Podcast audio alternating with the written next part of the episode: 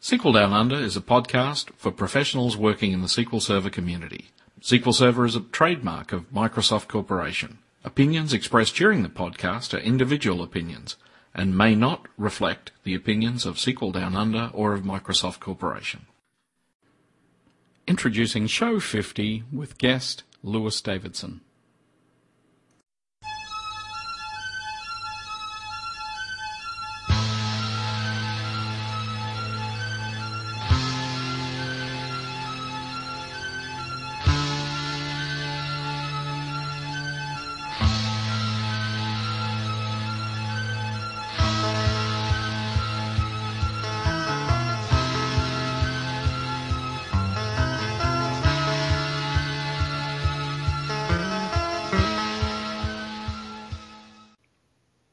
Welcome. Our guest today is Louis Davidson.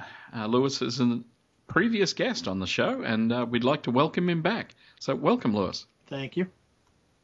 Now, Louis is a SQL Server MVP and well noted in uh, writing areas around SQL Server and also quite a bit with blogging. Uh, I noticed particularly around Simple Talk, and he's had an interesting series lately on what counts for a DBA. But what I'll get you to do for people that haven't uh, listened to the earlier show, because it was a while ago, Louis, just maybe a quick description of how you come to be here and uh, and what you're currently doing. I've been a SQL Server fanatic, I guess, for like 17 years now. I think maybe a little longer, but uh, I'm not going to admit any longer than that.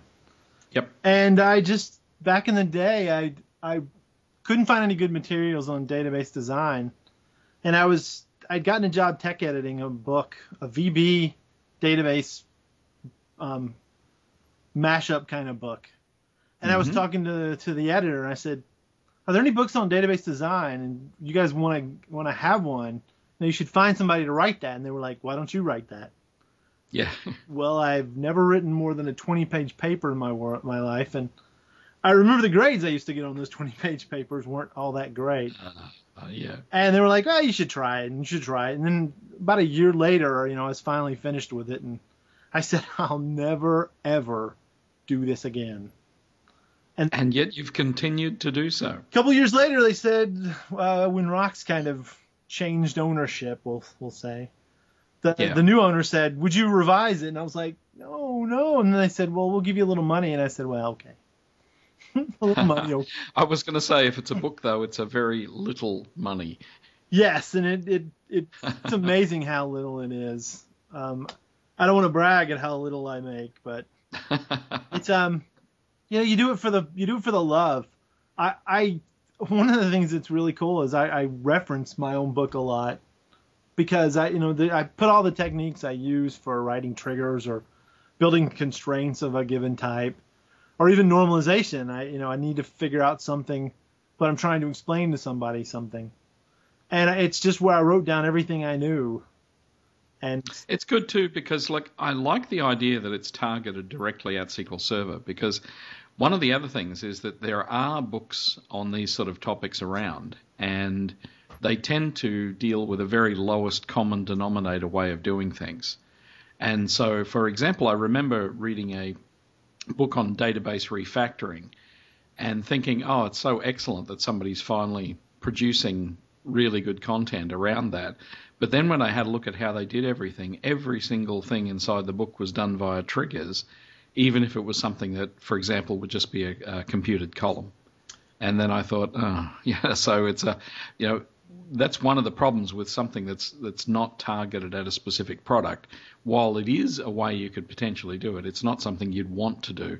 So yeah, I do like the idea that you're targeting the product directly. Yeah, we made the conscious decision that the first half of the book would be pretty much um, implementation in, in, independent, kind of like you should do a design. You know, you, yep. you find out what the, what the requirements are. You find out why you design a relational database the way you do. Learn the rules, learn the system and then you start applying it to whatever SQL Server does, mm. and or whatever your what, and really whatever your implementation tool is. But in my case, SQL Server, obviously. Yeah. And so tell us what the book's called, the current one. It's called Pro SQL Server 2012 Relational Database Design and Implementation. Just pretty much Excellent. what you can say in one breath. actually, that's I've found that's a pretty good series. Those books, actually, there's uh, been some interesting books in that series. I, I, I tend to be a SQL Server book junkie now, as well as being a product junkie. And since I have had a Kindle over the last few years, although I'm now using an iPad with the Kindle app almost uh, in preference all the time to the Kindle, um, but yeah, I do tend to get like almost every SQL Server book that comes out, and and that is a series that I do quite like. It's nice having things on Kindle and then because you can search and you can like I need to learn how to do a trigger and I just and you can go to the index and indexes are never as good as you'd expect them to be. Yeah. And but you can go in and just search for the word index or create index and just keep flipping through until you find one. And even better, just go to your um your directory and search using um Windows. Yeah. Find the word create Look, index. one of takes me one of the things I really like as well is that I used to have a really good library, but it was here and I was somewhere else. Yeah. and and the difference is now I've got either the iPad or the uh, or a PC, and the thing is I've got the same books on both basically, and they're always with me. So I mean this is this is a really good thing, and particularly for books like uh, I quite like Art Tennick, uh, his MDX uh, cookbook type ones and the DAX cookbooks and so on. These sort of things where they're, they're just sort of like little recipes for how to do things. And so when you're sitting there thinking like roughly how would I do this, that's exactly when you want those sort of books there with you. And the web is great. I mean, people people there's always this discussion of whether books are necessary or the the web is necessary. I like the book for teaching you something and teaching you a common set of of techniques. I use the web more than books, obviously, because the first Hmm. place you go to, oh, I Yeah. forgot how to create an index. You know, I, you go there and you type in create index into Bing or Google or whatever you use, and it comes up with a thousand different ways to do something. Sometimes it's done by somebody who has no idea what they're talking about, and some days Exactly. it's done by one of our MVP friends, and sometimes it's by one of our future MVP friends, right? Yeah. And um, but in a book, you get a chance to go through the whole entire process, kind of teaching people along. Yeah. And so look, if we look at in the, the current line, I suppose I should start with like what what are the most common design mistakes you think people make? Mostly just not designing, not not At all? thinking. Yeah, one of my latest things I'm trying to put words around is is more or less design testing and and once you have a design, you're not you don't you don't implement it yet. You think about what the process is and you write out the process and you go through the steps of storing data mentally if you can, you know, keeping up with what what's going through and going through all the different processes. People don't take time, at least a lot of people I know and, and read about on the web when I'm answering questions in the forums whenever I get the chance to get there. People don't Yeah. take the time to think about all the different possible meanings of what they're storing. And, and I'm doing a presentation on patterns, and one of the things is you can store a value in one table or another table or another table, and that one question has the exact same answer. But you may have answered three different questions by where you store a piece of data. And not mm-hmm. thinking about what you're actually ending up with leads you to not having a, a solid enough answer to what it is you're implementing. And you usually find that out whenever it's implemented and the users are using it and people are writing queries and they're going, I, I don't understand what this means. And you go, well, you know, neither do I. Yeah, do you do you think a lot of that though is that it's very rare that people seem to get to do greenfield database applications? Um, I, I mean, I'm sort of thinking that most of the the time, what I see is I see applications get thrown away and rebuilt and things like that, but the data in an organization seems to live on and on and on uh, beyond generations of applications, and part of the issue there is that people never get to sort of start with a clean slate and design something. Invariably, most of the guys I know doing development work in around databases seem to spend most of their time modifying something that's already there and dealing with the mess that's already there. yeah, well, me too. right? Um, one of that's one of the parts, one of the fun parts about writing and doing presentations is you actually do get to do things that are are, are Yeah. because you don't have a, a legacy holding you back. But even then, you still need to think about what you're building as you're building it and what it means. The um, I I had this problem. I, I suppose well. the, the reason I'm asking that is I'm wondering if rather than always uh, where we talk about, hey, here's good design, maybe one of the things that would be interesting is to spend much more time on the here are the techniques that allow you to go from something horrible towards something better. You know what I mean? Because in I think in many cases those techniques are actually quite critical. It's how do I do refactoring and retake control of something and s- slowly morph it towards a good solution rather than how do I design a really good solution. Um, um, mind you, I suppose you, you need to have a target of where you're going anyway. Oh yeah, and, and that that's what I was I think I was trying to say. Um, was you really have to to be able to read the data model that you have and know where you need to get to and kind of build out a path. We I, right right now I'm building uh, it's built on another on a third party tool, but it, it has an email one, email two, email three column. And we Yep. decided we needed to have a bit of information to say this email address is an active email address. This email address is a historic email address. This one is also an active email address. So we need some way to do that. And uh, obviously my design was let's have an email table and then it'd Yeah. be nice and easy. And then you can have email address four for free, right? Yeah. But we couldn't do that because the application's a little bit fragile in the way it builds it. So we have email address one status, email address two status, email address three status. And, you know, Yeah. everybody by this time, email address one, two, and three didn't seem kind of silly, right? When they were building it, it probably seemed pretty reasonable to them. Yeah. But now when we have six columns, or I guess nine columns, for representing email addresses, all in the same table, flattened out, it starts to get silly looking. Yeah. And people are like, yeah, we probably ought to do that the right way. Yeah, I think that's the thing I was getting at is that if you sat those same people down when they were initially doing the design, given the current uh, requirements, they would not have designed it that way. But it ends up being that way because they keep morphing something that is already there and just adding that extra little bit and so on.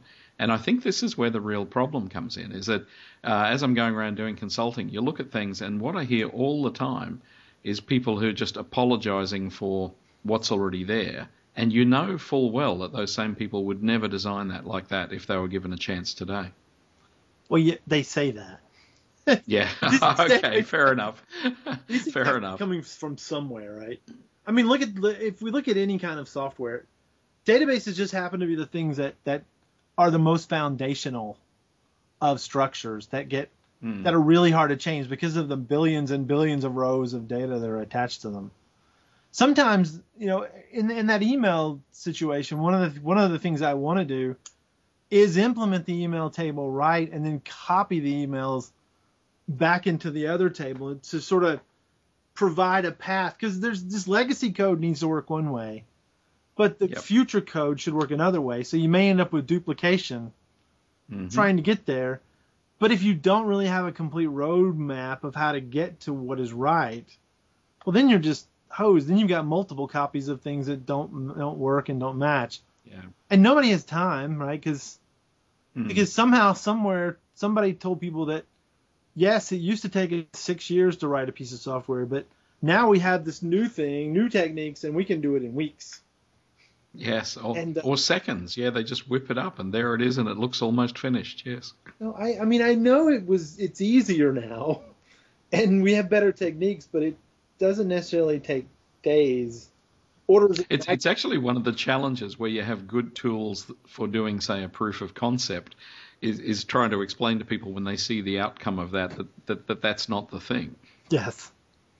I mean, I don't know so- who who came up with the idea that iterative software building would take less Mhm. time than building it all at once. I mean, there's the problem with building it all at once wasn't that it took longer, or it shouldn't have been. If people weren't you know padding their hours and whatever, golfing and whatever they need to do. But the problem was that by the time you got finished, people were like, we we don't need that anymore.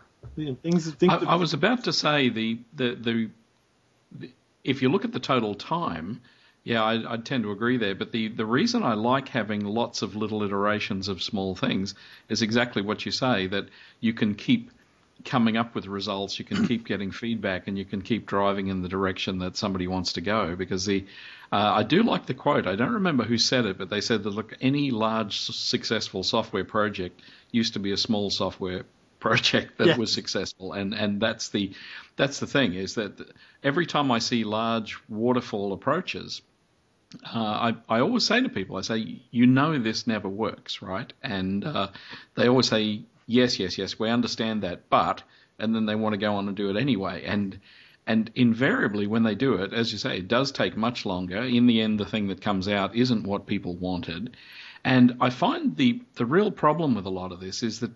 It, eh, no matter how good somebody is at asking questions or drilling into what customers want, they often can't explain what it is they want, and it's not until they often see it that they start to realize what they they uh, really want. The other thing is, I think they use the wrong words. So, I mean, I'll have people say sales, but they actually mean profit. Yes. You know, and so on. And so th- this is the sort of thing where you go, no matter how good a job you did at doing that, in the end, it's not what they want because they actually said something different. One of our one of my examples that has happened to me was we did a a project for a of a chemical company, and they wouldn't sell product unless it was a certain quality. And so we built the system very rigidly. It will not sell unless it meets the mm-hmm. quality. And what they really meant was we usually don't sell it that way. Uh, yeah, yeah. I think that's an early early design thing you learn is that yeah, when they're adamant about such things, it's it's usually not true. like at, at all. Actually, you mentioned along the way design tools, and one of the questions I was on Twitter yesterday and asking people what I should ask you, and our SQL rockstar buddy Tom LaRock said I should ask you what design tools you like. Yes, and he'd better not be in front any? of my car this weekend at SQL Sat. um, well, obviously T-SQL. no. Yep. Um, well, nobody took up me took me up on my offer of bribery to make me say their mm-hmm. tool. So yeah, I, I, use I use ERwin quite a bit. Mm-hmm. That's the one I see mostly around town. And I use it because I had a friend who worked at ERwin 15 years ago, back when it was owned at LogicWorks, and our company's mm-hmm. used it for 15 years, and I've been there for 15 years, so yeah, um, that's kind of been the de facto standard. Do you use that for the logical design, or do you go further and have that spit out DDL statements? I use it for the logical design to start with, and actually, I use something called a concept map sometimes mm-hmm. that I've, I've, discovered a tool for. My wife is working on her um, doctorate in education, and they were building this concept map, and I was like, man, that looks a lot like a conceptual data model. Yeah. And that or paper or a whiteboard, you know, to start with. But I use ERwin, and I, I know other tools do this, so don't don't. I'm not. They're not paying me, and I'm not mm. advocating them as the only tool. But um, I, I use it for implementation as well. Some of the things that a data model can give you is is you have all this metadata, and you can store properties about the the attribute. You can put in relationships that don't actually necessarily exist in the actual model. Yep. You can. I, I have some tools that generate code based on properties of the table. Like if I have a, ta- a column that I want to make a domain out of the dif- distinct values in that column because the application wants it, I mm-hmm. add a, a user defined property, it stores it, and then I have a, a stored procedure that goes out and creates these tables automatically. I can store the, the, the definition of columns, I can store the definition of the table, and all that sort of thing starting with a, a, modeling tool to me is is much easier because if I if I know people who who design using um, tables and go straight to the tables, I get kind of in love with the tables I create. You know, I build them and I start yeah. putting some data in there, and they look really well. I'm, I was building a design just this week, and I I was to the point where I was like, okay, I'm going to create this database, and the next thing I get an email, someone questioning if we can do it the way they said we could do it. And Yeah. so I'm like, I got to delete half of the work I've done, and it's very simple to delete a picture or erase away. Hmm. It's not easy to get rid of code. Actually, that that is a, an interesting point where there, there are an awful lot of people who are not prepared to throw away their first design, and, and that's an interesting thing that you mentioned because I, I know when doing uh, high level language coding and so on, one of the things that they say is that you, you need to be always prepared to just throw away something and because invariably what you build will be far better than the thing you started with. But but if you feel sort of like in love with everything you build and you just want to keep changing it, you'll often end up with a a, a pretty poor design. I mean, we've just started using a, a, a source control tool pretty heavily for all of our our code, and hmm we've had we would have the databases and backups, but and one of the things I find is it's re I, I've never really gone back to previous editions of the code to see what had happened, and I, and I've, I still find it kind of interesting because uh, there have been times when I would I would write a bunch of code and we, I would lose it somehow. The database would get deleted. hmm I would lose the backup, or I would trust an automated tool's doing the backups and they weren't. And I invariably you rebuild it and you find how much better it is the second time Yeah, because you Exactly. lost the mistakes and you just kept the good part. And the second time you go through, you you you don't make the same mistakes. You you remember And to take I think you, you also have a much clearer picture in your head of where you're going than you often do the first time you build it anyway. So you, you will build something cleaner. that was one point I, I didn't make a second ago when we were talking about design. While it's great to do iterative design, you still need to have a, a knowledge of where you're headed. And Hmm. so if you going back to the email, if, if you only ever wanted to have one email address ever for one person, and that was the final goal in the world, then the, the initial design would have been great. But we all know that as time passes, we know that people are going to have more than one email address, more than one phone number. So there's a different sort of way to implement that that in the future. But as like like you started out saying, databases don't change as much as as we'd like them to, because all that code attached to it is very hard to, to get rid of.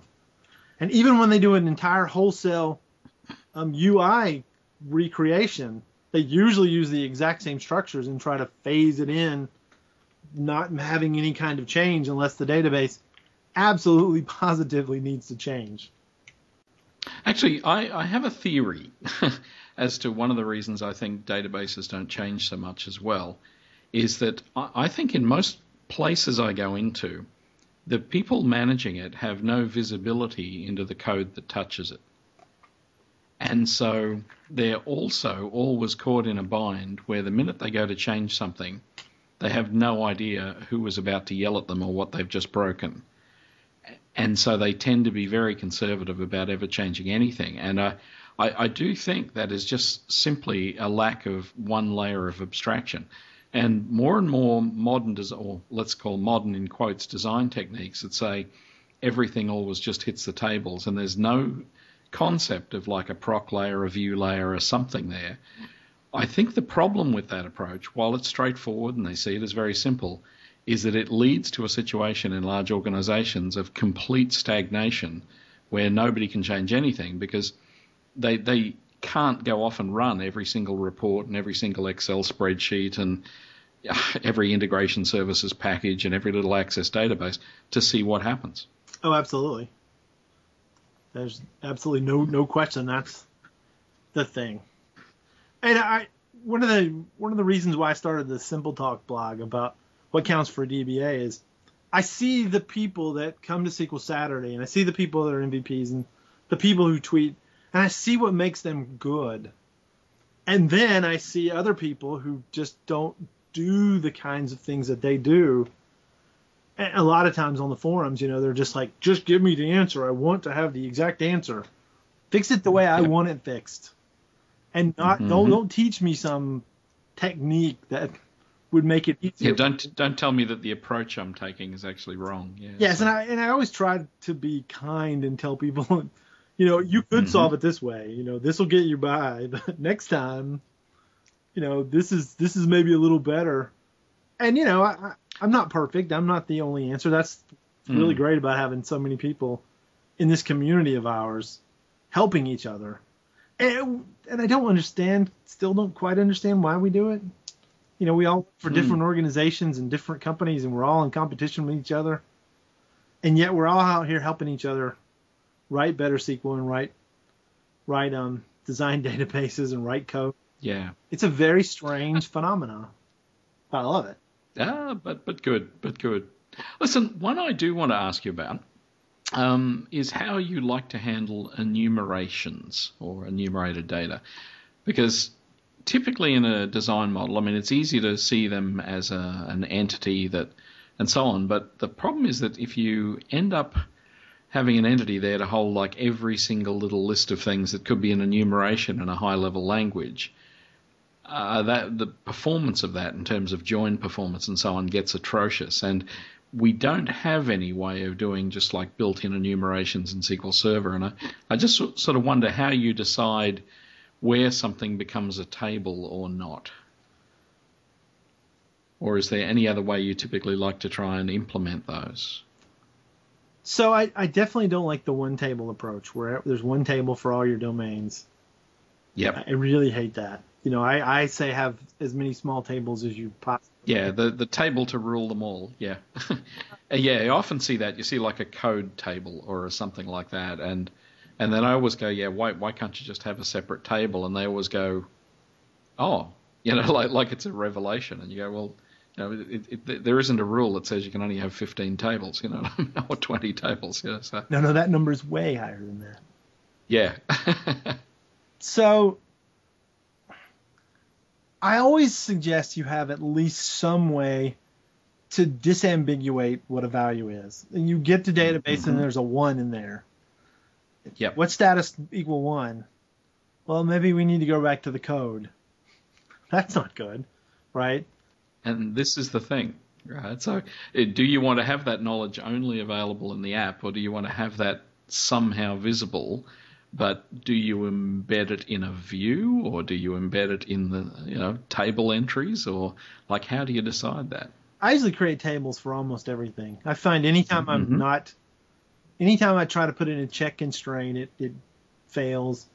Creating a view, Yep. I mean, you're going to end up making a, uh, you're going to end up needing an index to make that work well enough. hmm I would also say that if you want to have enumerations in your, in your code, that's that's fine too. Just make sure you have that also in a table, and and so it's validated somehow. I know people that Yeah. it's that One of the approaches I saw the other day that I sort of wonder what you think about is that they simply created a CLR data type, uh, and then it had properties for all the different values. And then they simply used a data type to hold that. am I supposed to ew, ew to that or because that sounds really terrible. yeah. I mean, hopefully I'm not you know. It's nobody we know, right? no. Nobody's gonna beat me up and pass this year. You didn't like my. No, I. People, I don't know why people are fa- afraid of foreign keys. I, I've done a Mhm. lot of testing on foreign keys to try to, you know, is it, is it slower to have a foreign key? Yes. Is it slower enough that you would ever possibly notice this on any system that isn't like Facebook? No, right? It, you can have 20, 30, 40 foreign keys on a table. If the tables all fit on one page of which is, you know, 8,000 characters, that's pretty big domain. Yep. Then it's the, there's going to be one read per per Yeah, value. it's, it's not going to be relevant. The it, it is interesting the the thing you raise because I come across this is something I come across all the time with the the lack of foreign keys. And if I look at the reasons why people list, the first up is the developers are lazy and they haven't thought about the order in which they'd have to update data. And they've run into problems with that, and the easiest way was to just get rid of all the foreign keys. The Yeah. second thing I hear all the time is they say the application does that, and yet every time I go and check on a sizable site, they're wrong. And you know, then I find data that doesn't match, and they say, "Oh, oh, yeah, that's right. There was this. Oh, that's right. There was that bug. Oh, yeah, hmm, okay." And then they always have a story, Yes. but it's it's usually wrong somewhere along the way. And the third one I hear all the time is in relation to performance. And the thing I'm typically saying to them is, I say, "Have, have you actually tried it?" And and the thing is, a lot of them have a, a rule where they just go, "We just don't do that." because we're concerned about performance. But what I try and get them to do is to say, look, why don't you have them up to the point that you can't have them? you know? Yes. And and the thing is, and in that case, it's my guess is it's only going to probably be one or two tables at best, and even then, I'd rather have them there and disabled r- rather than never have them in the first place. Well, I mean, unless you have very large keys. As well as community resources such as this podcast, SQL Down Under offer mentoring services and both private and public training options. If you need to get your project back on track, or if you need to get it off to a good start, why not give us a call? We have also recently introduced a series of online courses available in both Asia Pacific and US UK time zones. In particular, the first course that's offered in this series is Query Performance Tuning. You'll find details at www.sqldownunder.com. You can fit Hmm. a lot of data, a lot of rows into a two or three level um, uh, B tree index, right? Hmm. I mean, just hundreds and hundreds of thousands of rows.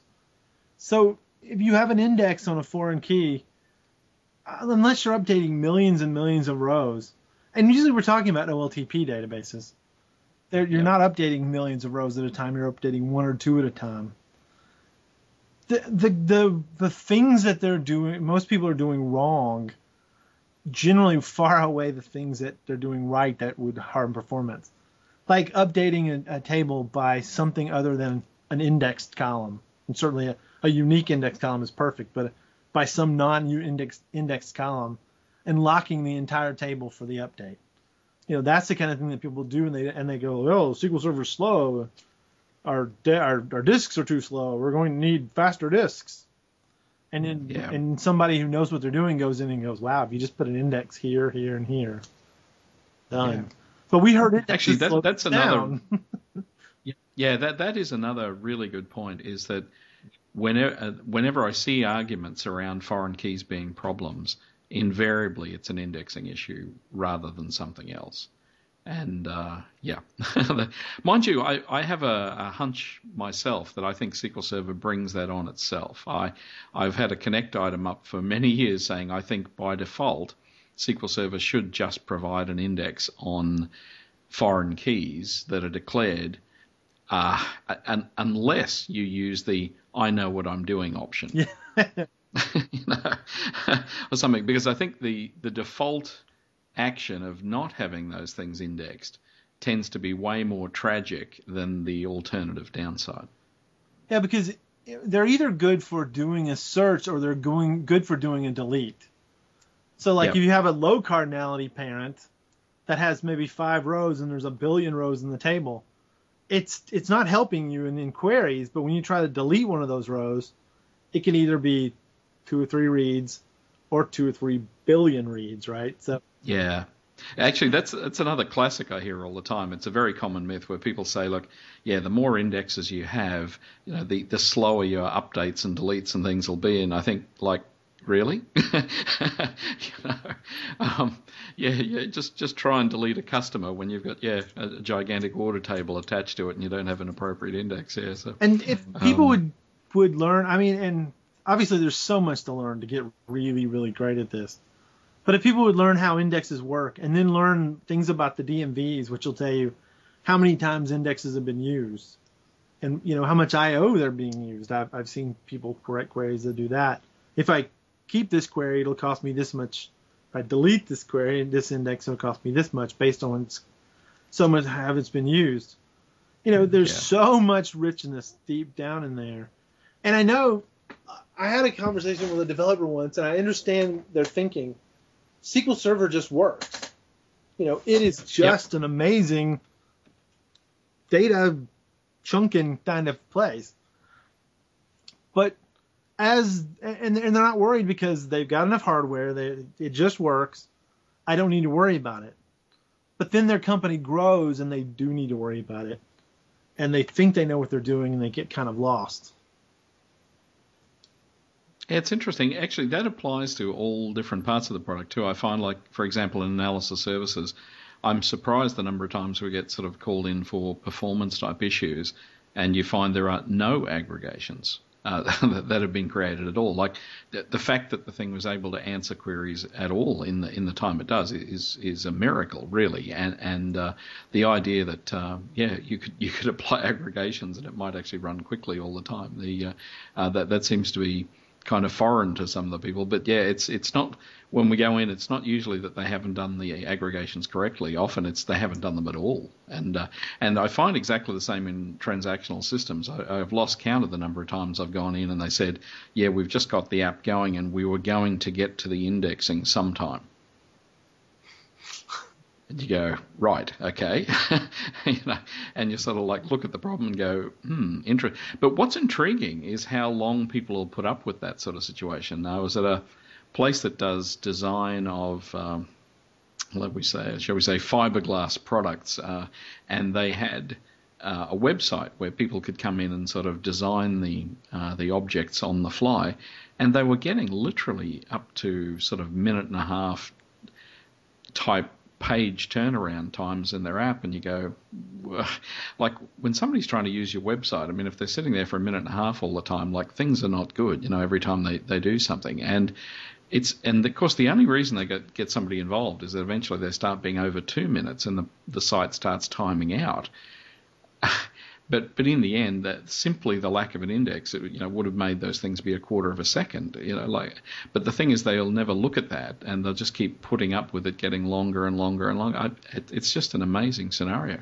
Yeah, and I'm a big advocate that you don't index too much during the development process, because you you will start guessing what people are going to do, what the optimizer is going to do. But I also am not not, not don't wait until it's in production and it's running slowly to do your first performance tuning. You know, there's performance testing on real size data with real size numbers of people attaching attaching to the database. I, I, there's you know there's there's thousands of examples of websites that go up and they get a little bit bigger amount of of, of traffic and all of a sudden they fail and everybody's like what it's terrible oh no and they associate that with the with the product they're working with, they're, they're trying to buy. Mm. It just looks bad. So, and I and I know it's really hard to do performance tuning.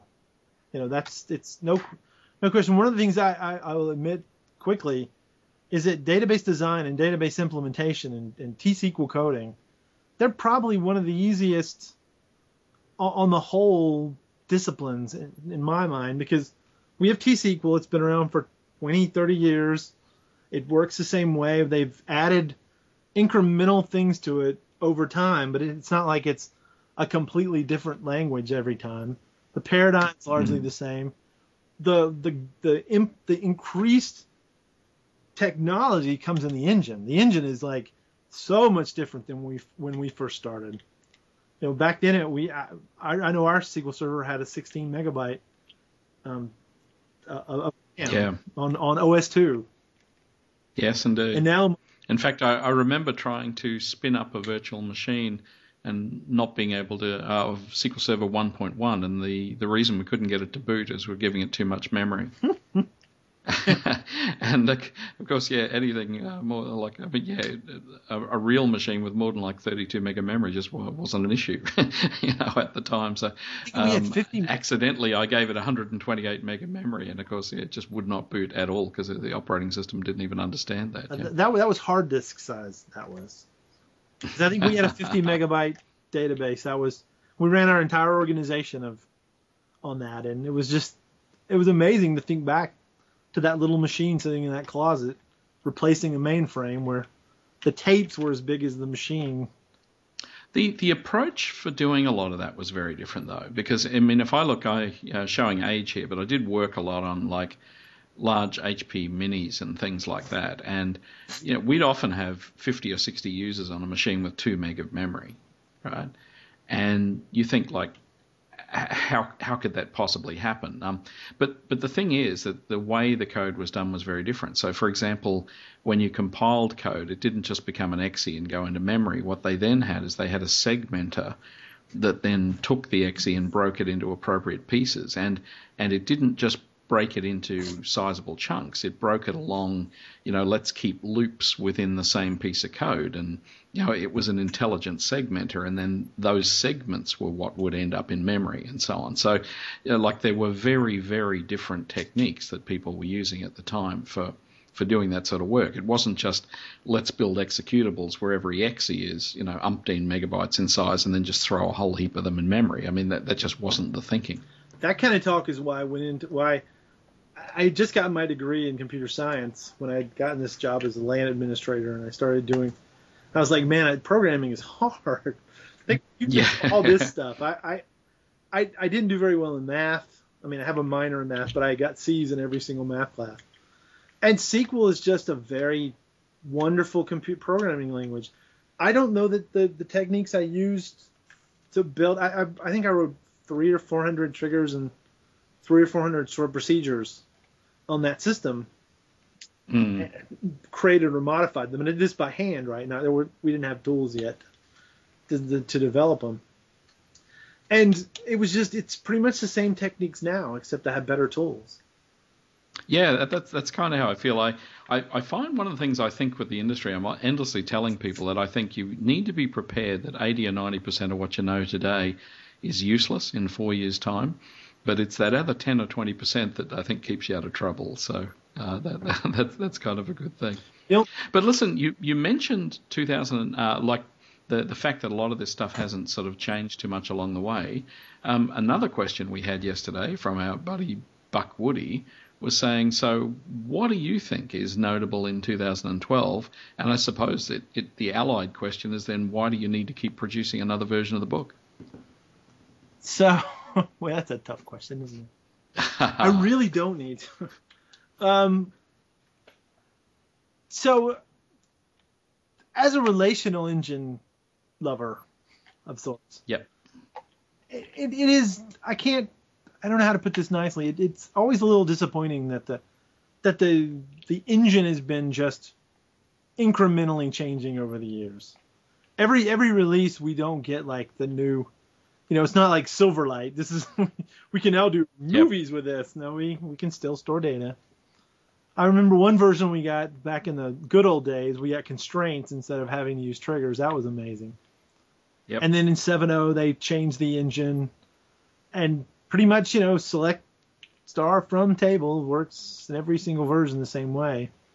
Mm-hmm. In the mm-hmm. 2000 edition, we get sequences which are cool, and I did a what I'll call my least popular presentation ever has been on on sequences. I I could talk two hours on the you know the techniques and examples and showing how one is faster than the other and but you know it's it's a nifty new feature to let you have a auto generated value that's not tied to a table. File table is mm-hmm. pretty cool. I, I've I've written a little bit about that. Let oh, so when you said 2000, you're yeah, you're meaning 2012 where we got sequences. Oh yeah, yes. 2012. So, yeah. And then, and so yeah, I think they're they're nice. And the one of the things I've seen that used for as well is the idea that you could have a, a, a single sequence used across multiple tables. Do you tend to come across that? Much? I've not actually thought of a good reason why you would want to do that, other than a version. Mm-hmm. Like if you want to have a yep. database wide version, that you you you update. But I, I really haven't seen a good a good call for that. I have a I have an example of it because it's you know it's a mm. compelling example. My favorite example is we have an account number generator that we've built using a used with a, a critical section using application locks. And I've, I've built an example replacing that with just a loop inside of a stored procedure getting the next sequence until it reaches till till it reaches the next acceptable sequence number. We have rules where certain number um, patterns we don't want them to show up in our are account numbers for people. And these are three characters long, so sometimes you'll have to skip a thousand or ten thousand um, rows. And you know, you would think it would be best to go stop, add the numbers to it, and then move along. Well, in my testing, I was able to just just keep it in a tight loop. If that if the if the next value created, along with a check digit, doesn't match your your sequence, your uh, your allowed patterns, get the next one, get the next one. And within an hour mm-hmm. on my on my um, laptop, I was able to create like 10 million of these things, which is a really large number. If you're creating 10 million mm. accounts in an hour in your company, you're doing really well, right? Because yeah. that's that's like the population of New York every hour. So mm. there's that kind of it's it's a really cool thing because it, it it's not it's not down to it's not covered by transactions, right? So if you roll back, it, it, it, it's not blocked by other people also using the sequence. So you can both be within the same, a different transaction and both be hitting this sequence table really, really fast. So that's a neat feature. That's probably one of the biggest database design features they've added. You know, mm-hmm. all the coding stuff is really nice. The throw is yeah. excellent. That's getting a little bit better towards excellent error handling. Yeah, I must admit it, it is an area where I keep yearning for something much, much more, though. Yeah. Um, and so uh, I, I, I think I keep looking at the sort of constructs that I have in higher level languages and sort of wishing I could get that at a lower level. Um, and I, I, think maybe part of what I'm after is sort of testability and things like that. Uh, and so this is something that does frustrate me in the product. Uh, I hate scenarios where I can write code but I can't test it. Yes. you know, so so for example, I mean, I can write code to trap an error, but I can't throw the error and then you go, right, okay, so how exactly does somebody test that code? Well, it's a little better now with the rethrow that you get with 2000. Yeah, but I can't throw a system error, for example. I can trap a system error, but I can't throw one. I, I can rethrow one. Yes. But I'm not going to create a disk checksum error to find out what happens. You know what I mean? Yes. so, oh, and, so, um, and there's still certain errors that can't be trapped because they're they're just too bad. yeah. But I think the thing is, I my, my testability side of me says that anytime I write code, I should have a way of testing that the code works. And in a higher level language, I mean, I can just throw any error I like to see what happens. Well, and that's kind of the difference between a declarative language and a and a, a procedural language. When in the procedural language, you have control. You are writing every bit of the code and, and interacting with the operating system and stuff in the declarative language, you're just like asking it questions and saying, "Here, get get it done." And there's just certain things mm-hmm. it can't let you do. And but see, I look and go, why why can't I just go throw eight two three? You know what I mean? Or throw some some number. Like, why exactly can't I do that? Oh, yeah, there's and, uh, definitely uh, some things it should let you do. no yeah, and, and so I, I, look at that, and whenever I talk to them, again, it's a very conservative thing. But they say, well, you know, there'd be these errors turning up coming to product support, and we'd have no idea where they came from. Well, y- yes, maybe, but the thing is, uh, if I look at uh, RAISERROR, for example, I mean, yeah, you have options. Like, I mean, you could set the status to a a particular value that even though it might not 100% tell you that that's where it came from, that would give you a very, very big clue that that's likely where it came from, you know, or, or something like that, you know, where they can do a RAISERROR of any error you like. But, you know, if you do that with a system error, this status is the one that's going to be applied in there, not the one you pick, you know, or something like that. Uh, and anyway, I, I, I think there's ways around that.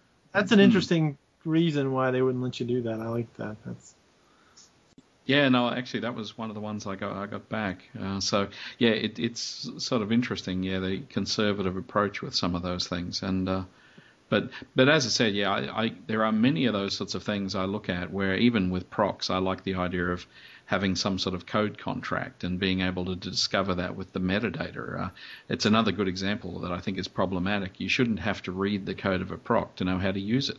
You know what I mean? Like, uh, I, I, I think all of that sort of thing should be discoverable in the metadata. Yeah, we used to write our stored procedures with a uh, metadata parameter that would then spit out a bunch of metadata to, that the user could use, but it was Hmm. super tedious. You know, it was stuff that Yeah. I, I had to figure out and, and write down. And I think they're getting better with that. In this version, they did something with not set format, but it, it'll give you the f- output Yeah, 1st you've output. S- SP describe first result Yes. set is probably the one you're meaning, and even that I find kind of strange the way they've implemented it uh, because some of them they've done as system stored procs, some of them they've done as views, Yeah. but uh, there, there's no like I, I can't see why you wouldn't just have one to one with both of them, you know. So because to me. Um, I, I'd much rather them be in views because I'm thinking of somebody writing tools or things like that. I want something I can query uh, as opposed to you know, having to execute a, a system stored proc and catch the output. Oh yeah, I wasn't. I, I'm not suggesting these are perfect. I just I'm pointing out there Hmm. to to anybody else listening. They're getting a little better. It's not. I'm sure other people will listen. Right. That's that's kind of the idea. yeah. Uh, but I, I think that's the thing anyway. So as I said, I look at those sort of constructs in high level languages and just wish a lot of those things were there. So um, another example is things like I would like to know what exceptions the proc knows it might throw without me having to read the code of the proc. Yes. you know, so I mean, if you're going to call this proc, you should be prepared to handle the no such customer exception and the no such order exception and the, you know, whatever. I shouldn't have to go and read the whole code of the proc to know that. I, I think that should come back in the metadata. Maybe this is why it's better not to actually be a programmer of with a procedural language. I know I get excited when they add things like you know format and Yeah. I can write a store procedure. I'm happy. That's um, No, that's good. That's good. Listen, what I do want to do um, in the limited time we have available then still is in the what counts for a DBA topics that you've had, uh, I'd like to run through your thoughts on a few of those. And I noticed that the top one you had on the list was passion. yes. Well, And so why? so when I when I came up with this idea, I was thinking what what what really makes people great, and the first one was passion. I like people when you when you when you do an interview with somebody, you ask them why why do you want this job? You want to hear something better than I need I, have, I need money, I have kids and they're hungry. Can I don't want to feed them, and something a little bit less than I I'm super. You can you'll be great if you have me on your team and you know, I want to, I want somebody who just says I love this stuff. I love databases. I love coding. I go to I go to these things on the weekends for free. You know, maybe maybe they don't speak. Maybe they just go to learn. Maybe they write. Maybe they read books on the side. I want to know somebody really really loves what they're doing. I, I have this theory on on jobs, and I think that there's some garbage men out there, some sanitation engineers who are the happiest human beings on the earth. And everybody else around them are thinking, man, what is this guy doing that for? And they're thinking, you know, I'm cleaning this part of the world. This is my job. And I, hmm. I, I envied those kind of people back when I was originally have had a job. Because, you know, you really I was a LAN administrator and I was like, this is really horrifying. I was climbing underneath people's desks, telling them to reboot their machine, jiggling cables. I was like, man, I should find another kind of job. And I got this opportunity to be in databases. And over the years, I've just grown to love it. And I see this community of people who are out here, you know, working and helping each other. And it's just a wonderful thing. And I want to, I, I want to see people just really intense about the work they do. It was kind of interesting. My dad was a, an incredible mechanic, but he never really loved being a mechanic. He didn't, he didn't work cars at Mm. home. He didn't, you know, he came home and was like, you know, tell me about something car, and they're like, no. Actually, do you do you think that's one of the big tests? Is the fact that you would continue to do some of that stuff even if you don't have to?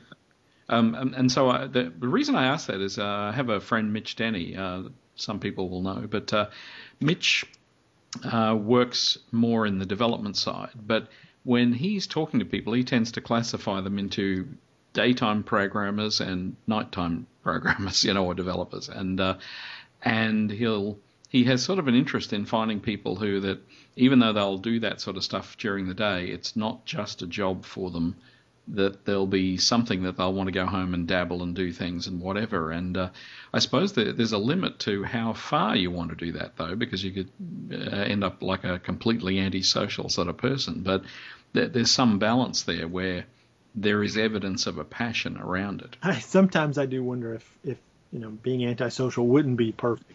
Just nothing else. Mm-hmm. All I do is work, and but yeah. you know that's not really the case. I, I I gained a lot of weight when I started writing uh, too because I didn't exercise. I when I first wrote when I wrote my first book, it took about a year, and it took about a year of coming home six hours a night for yeah really 12 months through holidays and everything sitting at my, my mother-in-law's house writing and there there is a level there's a place where you really shouldn't go and one of the things I, I made sure of of course was i always went to my daughter's kind of um so, yeah events and, uh, yes, basketball volleyball things, yeah. you know my, I actually one of the reasons why i first bought my first smartphone was so i could continue working at mm-hmm. halftime. Mm-hmm. You know, you can sit there and I was typing up ideas. Yeah. But yeah, there's there's always balance. You need to you obviously need to balance it to where you're happy. But mm. you you also mentioned the next one though. You said skill, and so one of the things I, I'm interested in your thoughts on is that when you're hiring somebody, I often see people who won't hire someone that's very skilled because they think they'll be bored in the job. Um, do you have a, a take on that either way? Would you prefer to have someone who wants to learn or someone who already knows how to do it? Well, I I would be more scared of someone who thinks they know everything, right? Mm-hmm. Um, how do you put that? you know, yeah. I, as you get older, you realize how stupid you are. I'm getting mm. older, so now I'm realizing how stupid I am. And you see, when when I let's take it back to the book. The first time I wrote my book, I thought I was smart.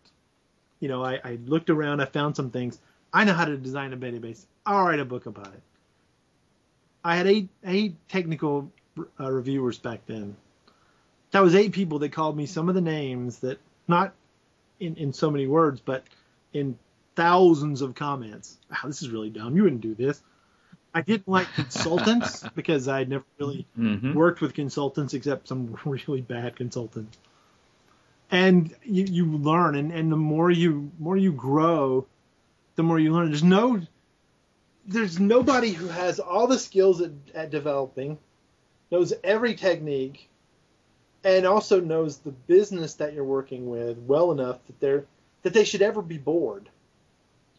Yeah. If they are bored, that means they're probably not very good employees to start with. Yeah. I mean, I, and I'm not gonna even lie and say I'm the perfect employee, but yeah, it's I I, I think you just got to keep working at it. This things change mm. constantly. SQL Server, I, like I said, it hasn't changed as much as some other technologies, but it, it continues to change and continues to give you more DBA tasks. You know, and the things I mentioned about 2012 I like. There's also a lot of DBA things that have changed. High availability, BI changes. Yep. Stuff that if you if you're bored of learning all of this stuff, you know, you're probably ready to move on to CEO or something. Hmm. Something I've No, indeed. Listen, the last one I'm going to ask you about is that uh, you had humility on the list, yeah. and uh, I thought that was a nice addition to the list. And uh, in fact, the example you used is you said there's a group of players in American football that just hope their names don't get called out during a game. Yes, this was the this was the first one I got really beaten up on from some developers because I'm, I'm a little unkind. You know, developers are a little headstrong, managers are headstrong, packaged applications are largely messed up, right? But you have to just you have to work with people in a, in a way that you treat them as equals, even if you don't feel that way, right? Hmm. Ironically, the next no. entry is ego, and that I'm, I'm, writing right now, and it's kind of the, mm-hmm. the, the counter to this. That while and, and, my example there is another another sports analogy of, of a basketball player. You know, you everybody on the team can can hit a free throw. Everybody on the team can hit the hit a shot from anywhere. but you call on the person who knows they can do it at the time that that it's necessary. At the last second of the game, you want the guy who's really really good and really really believes himself. Mm. So the balance between being hum- humble and, and working with people and honoring their opinions and also having this kind of knowledge that you know what you're doing is a tremendously hard balance for people. Do you think? Do you think part of that in that case is just simply also the ability to handle pressure? Yes, absolutely. Because Hmm. you have certain people that are good under pressure, certain people that are good as you know de- designers, but really probably have never coded a major system themselves, never written a query. I understand there's architects who never actually write code. Some, I, I think that there's also a group of people who have wonderful ideas, but yet if you put them in a meeting situation, they'll never be able to get those ideas across. yes, and there's also people in the meeting that have terrible ideas that are excellent at Hmm. getting their ideas across. That's Yeah. that, and that's kind of the balance, right? The perfect person is humble, and you you want to work with them. You like their ideas. They share when they need to, and then they have an ego that's there and ready to say, you know, I've been working at this. I worked on this kind of problem before. I know what I'm doing. You know, I, I'm not going to tell you, yes, I know exactly how to fix this because I haven't looked at the problem yet. But I'm ready to work at the problem because I've been Hmm. working at it. I'm studying. I'm ready. Put me in, coach, right? Excellent. Well, listen, the final thing, uh, we did have a question from Dave Dustin where he asked you about would you architect differently for the cloud, but I, I, I noticed the response was uh, that that was an area you hadn't been tackling yet. Um, do you suspect that's an area you're going to be? I did actually create a, a SQL Azure account about six months ago, and I tried it a couple of times. It looked a lot like SQL, and then I Mhm. had to finish writing the book. Yeah, other things. Yeah, indeed. Yeah, I think it's something I've spent more and more time on in uh, recent times, and it gets more and more interesting as, as time goes on. So yeah, I think it's an area we'll no doubt spend further time on. I- but I- where, where will where will people come across you in the upcoming months at all, Louis? Uh, I presume the PASS summit. I'll definitely be at PASS doing a pre-con on database design. So I Yep. have I'd love to have a big crowd to do that. Because I've I've tried doing database design sessions in an hour, and they always come out as just a big long preaching session with no kind of application. Yeah. And even though I'm doing a presentation this weekend at the Cleveland um, SQL Saturday event, Mhm. and I'm it's a de- design session, and I'm I'm having to trim it down completely, quite a bit because I have a lot of code in the session that I want to present. I'll be doing a 24 hours of PASS session on the characteristics of a great database, kind of a fun session, just talking about what what makes something good and kind of what makes things bad. And then if they're at Disney World around in December, they can buy me lunch if they want to. I don't- there you go. Well, listen, thank you so very much for your time today, Louis, and uh, we will talk to you again soon. Thank you very much.